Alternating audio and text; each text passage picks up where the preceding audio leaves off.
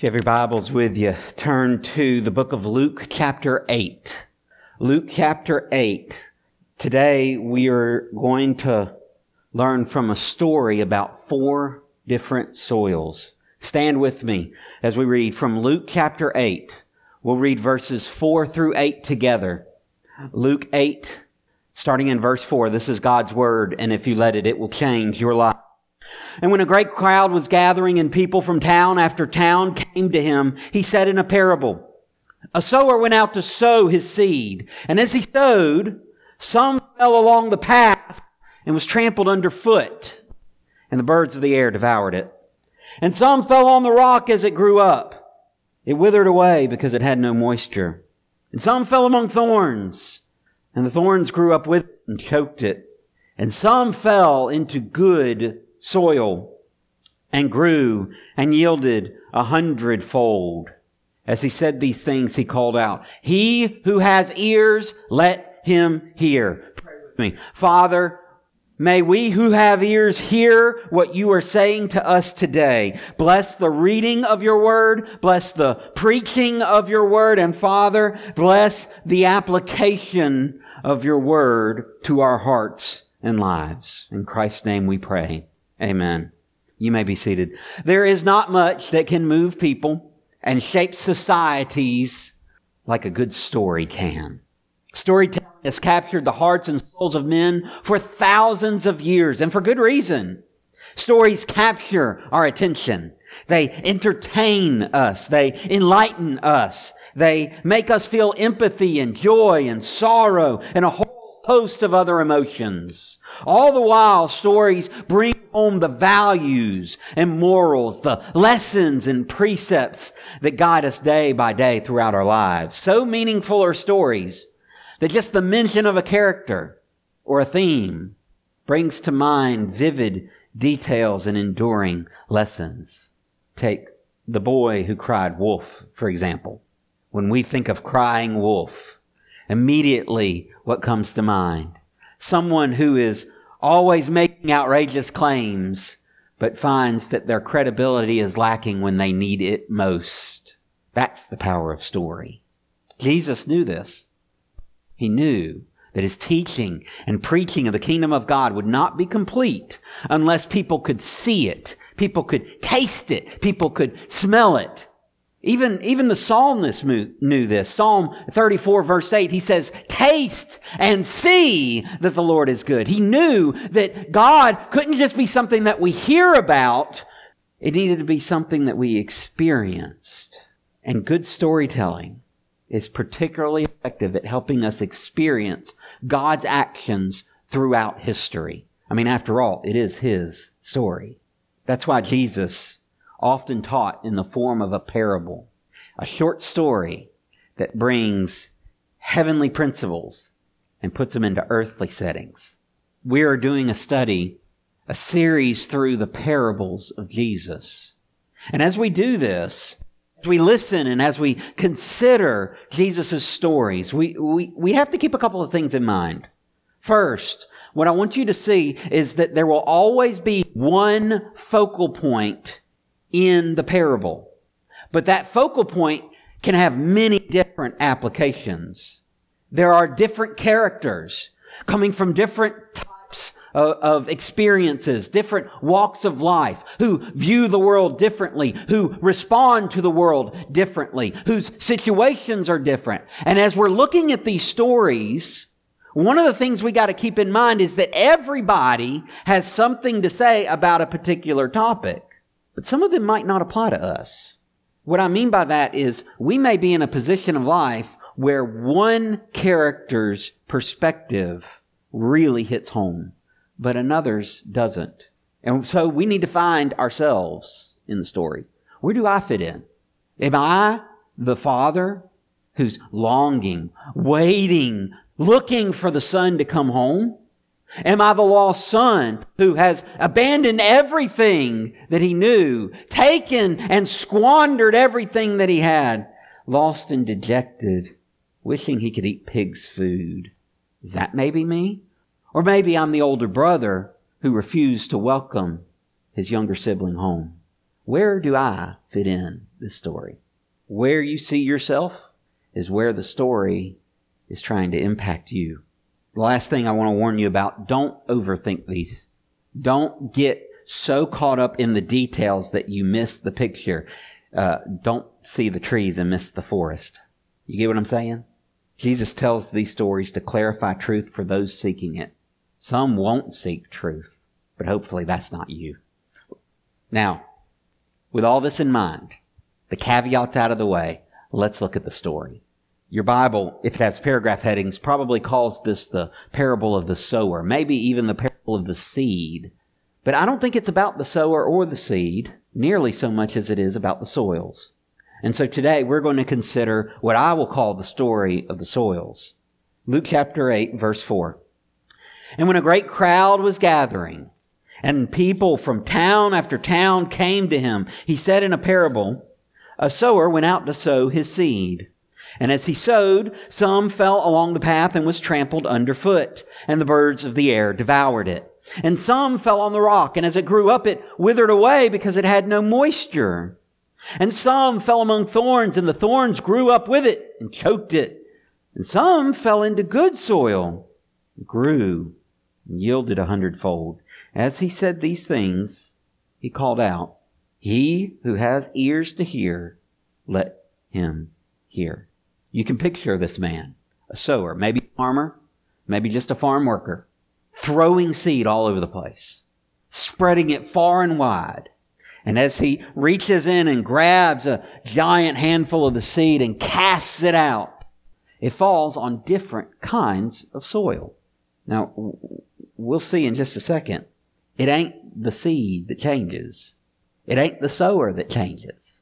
It's the soil that makes the difference. That's why I think this is a story about the soils. It's the same seed, the same sower.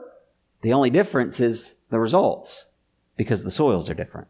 That seed can fall in all kinds of different places. One of those, one of those seeds falls on a path. Look in verse 5. A sower went out to sow his seed, and as he sowed, some fell along the path and was trampled underfoot, and the birds of the air devoured it. The first type of ground where the seed lands is the path. It's, it's two different results. It either gets crushed underfoot or it gets eaten by birds. The seed doesn't get a chance to grow. Doesn't even get the chance to get into the ground. It becomes null before it even settles.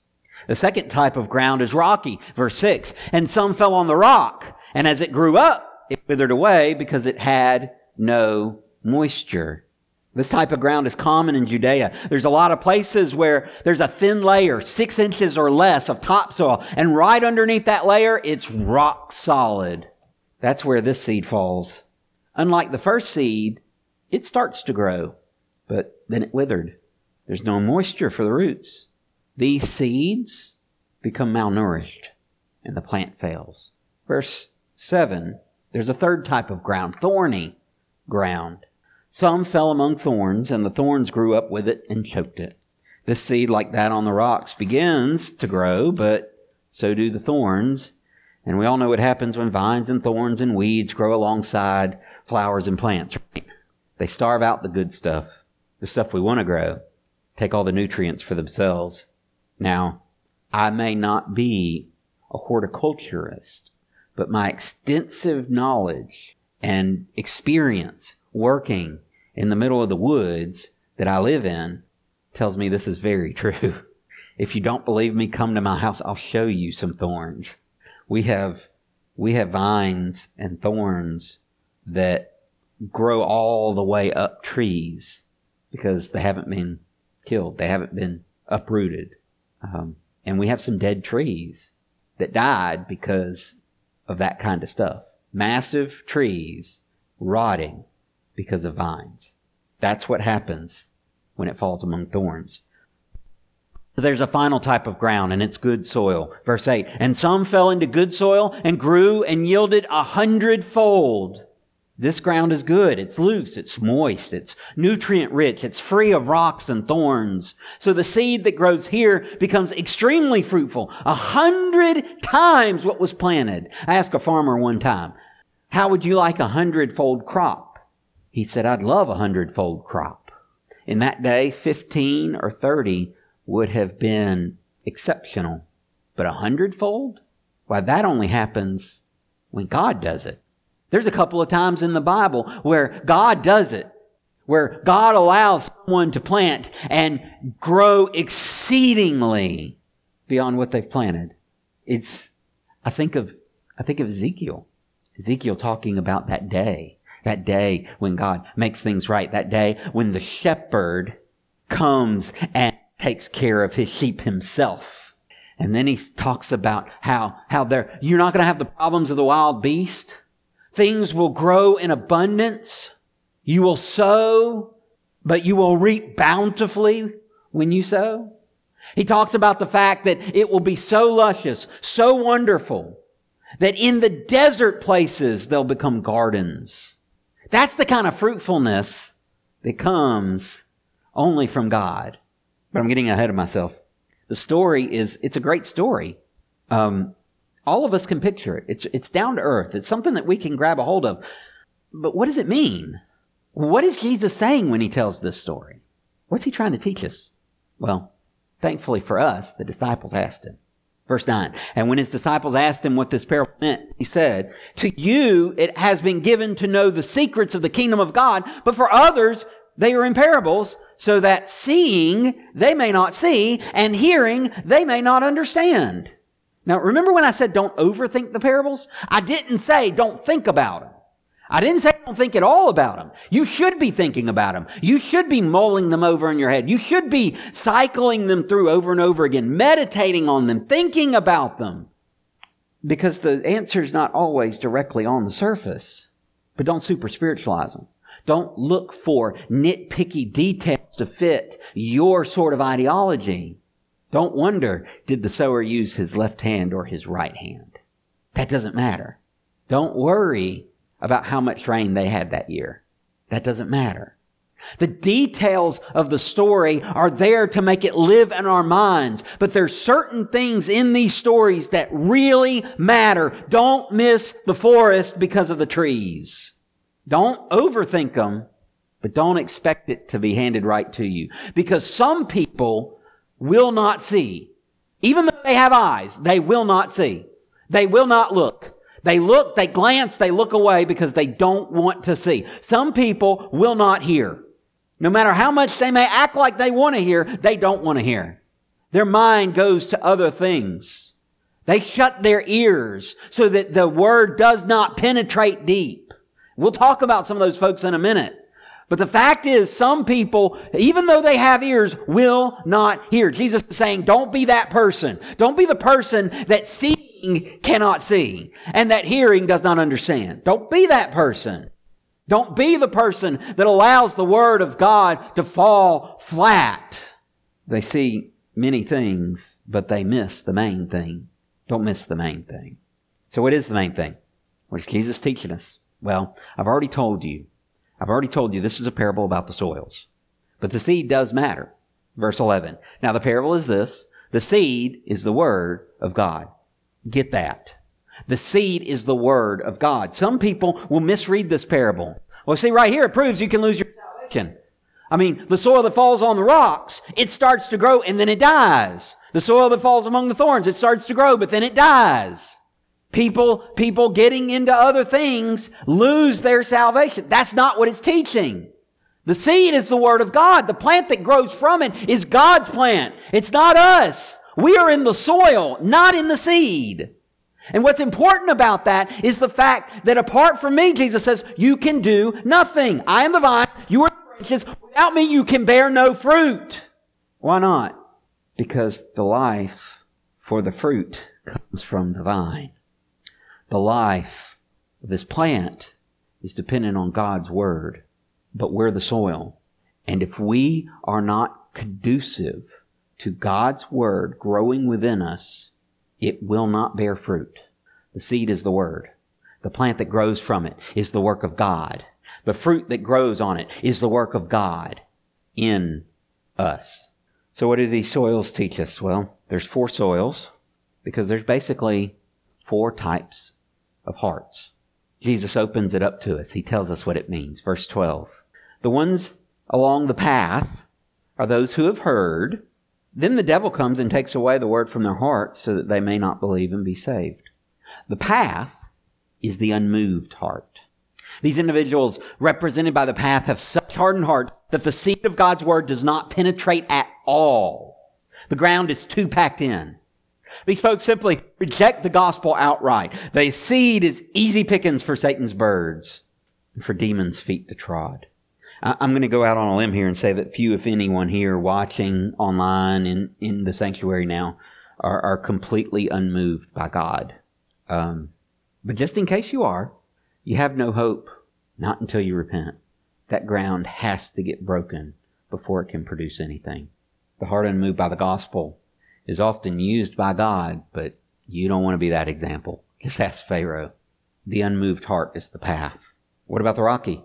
The rocky soil. What kind of heart is that? Verse 13. And the ones on the rock are those who, when they hear the word, receive it with joy, but these have no root. They believe for a while and in time of testing fall away. The rocky soil is the half heart.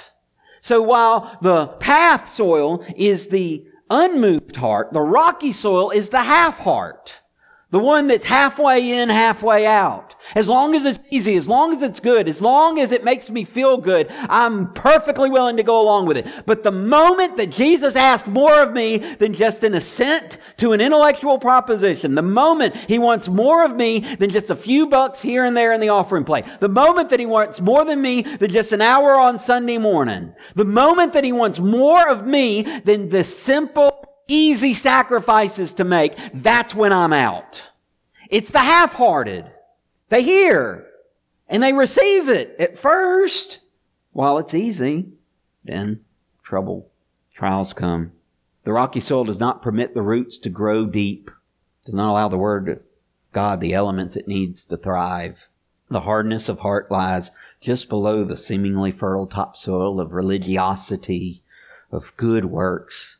It keeps the word from taking root deep within the heart of that man. It's the man who takes religion instead of accepting Christ. This is the man who does good deeds and looks to those actions as his salvation, his ticket out of hell and into heaven. He'll say the prayer, he'll walk the aisle, he'll get baptized, whatever outward sign is necessary, but the word never takes root because below the surface his heart is impenetrable.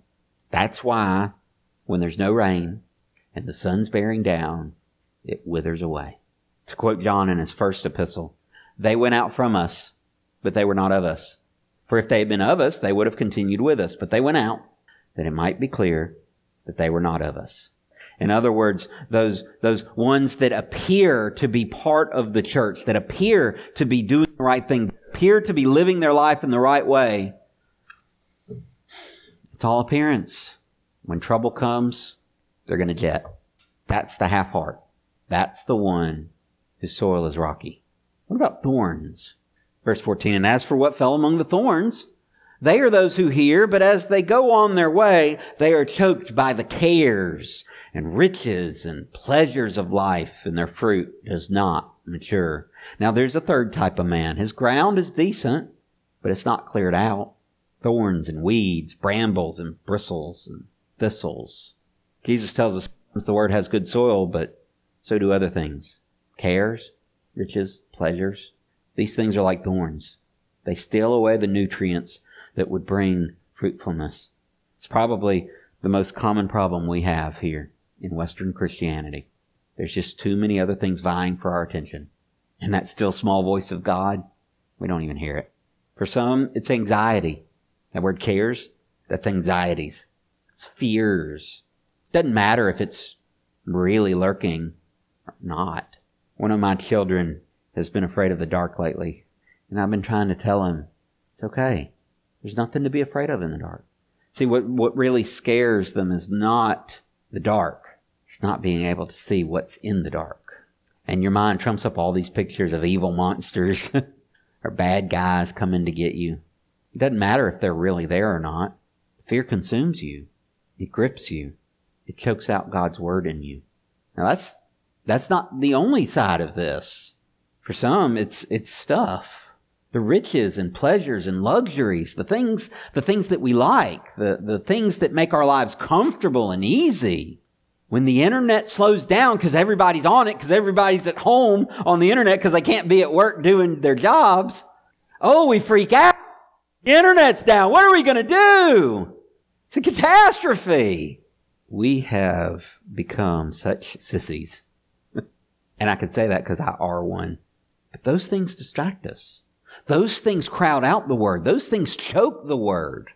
Now, that doesn't mean that it's bad to have riches. You just got to put them in their place. It's not bad to have a good sized bank account. Share some with me. Kidding. But in all reality, it's not bad to have these things. It's when these things have you. That's the problem.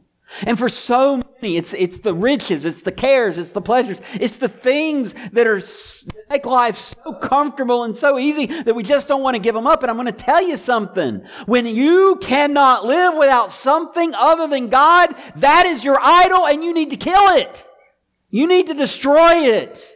You need to tear it down, burn it in the fire, whatever you got to do. Crumble it up into pieces because it's an idol. And that thorn will do nothing but kill the word of God in you. There's a fourth type of soil. Verse 15. As for that in the good soil, they are those who, hearing the word, hold it fast in an honest and good heart and bear fruit with patience. Something interesting here. There's a couple of different words for good. There's overlap and it's, it doesn't directly line up.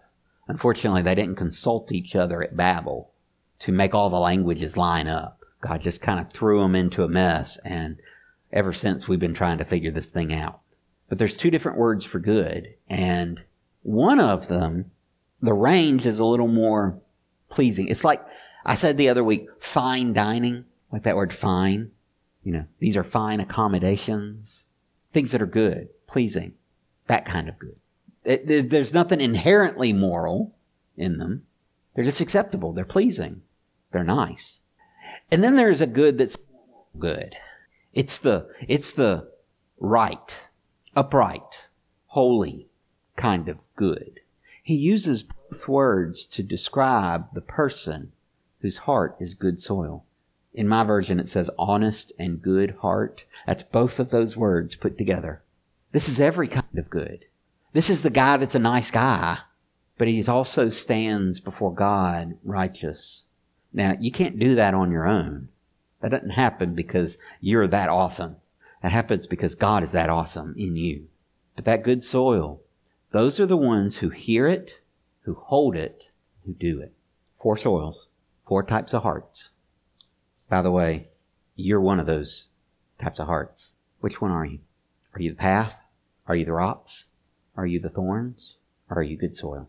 Father, may we all be good soil, arable, nutrient rich, cleared out, ready for your seed.